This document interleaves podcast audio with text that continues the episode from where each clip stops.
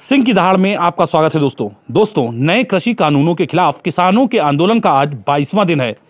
किसानों को सड़कों से हटाने की अर्जी पर सुप्रीम कोर्ट के chief justice S A Bobde की बेंच में आज दोबारा सुनवाई हुई। कोर्ट ने सरकार और किसानों दोनों को सलाह दी। सरकार से कहा कि कृषि कानूनों को होल्ड करने की संभावना तलाशें। वहीं किसानों को नसीहत दी कि विरोध का तरीका बदलें। चीफ जस्टिस ने क्या अहम बातें कहीं, वो हम आपको बता रहे हैं। चीफ जस्टिस का कहना है, हम अभी कृषि कानूनों की वैधता पर फैसला नहीं करेंगे। हम किसानों के प्रदर्शन और नागरिकों के बुनियादी हक से जुड़े मुद्दे पर ही फैसला सुनाएँगे। हम कानूनों के खिलाफ प्रदर्शन करने के बुनियादी हक को मानते हैं और इसे छीनने का कोई सवाल नहीं उठता। बात सिर्फ़ यही है कि इससे किसी की जान को खतरा नहीं होना चाहिए। किसानों को प्रदर्शन का हक है, हम उसमें दखल नहीं देंगे, लेकिन प्रदर्शन के तरीकों पर हम गौर करेंगे। हम केंद्र से कहेंगे, जिस तरह से प्रदर्शन किया जा रहा है, उसमें थोड़ी तब्दीली लाएँ, ताकि इससे आवाजाही करने के नागरिकों के अधिकार पर असर ना पड़े। प्रदर्शन करना तब तक संवैधानिक है, जब तक कि उससे किसी की प्रॉपर्टी को नुकसान न पहुँचे या किसी की जान को खतरा ना हो।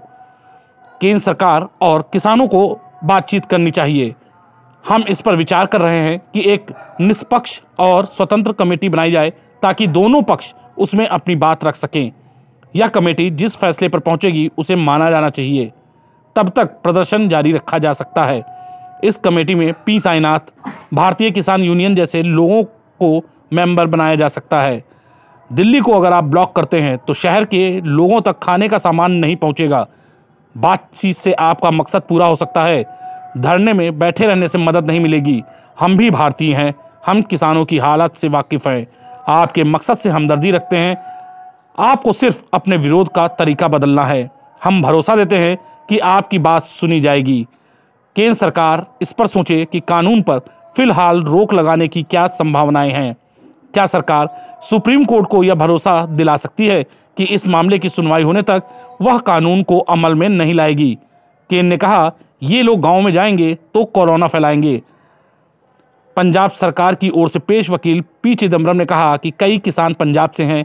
अगर किसानों और सरकार के बीच बातचीत के लिए कुछ लोगों को ज़िम्मेदारी दी जाती है तो पंजाब सरकार को इस पर एतराज़ नहीं है। किसानों और केंद्र सरकार को फैसला करना है कि कमेटी में कौन रहेगा। सुप्रीम कोर्ट की टिप्पणियाँ सुनने के बाद अटॉर्नी जनरल के के वेणुगोपाल ने कहा कि इस प्रदर्शनकारियों में से कोई भी मास्क नहीं पहनता। ये समूह में बड़ी तादाद में बैठते हैं। चिंता कोरोना की है। ये लोग गाँव में जाएँगे और वहाँ कोरोना फैलाएँगे। किसान दूसरों के बुनियादी हक का हनन नहीं कर सकते।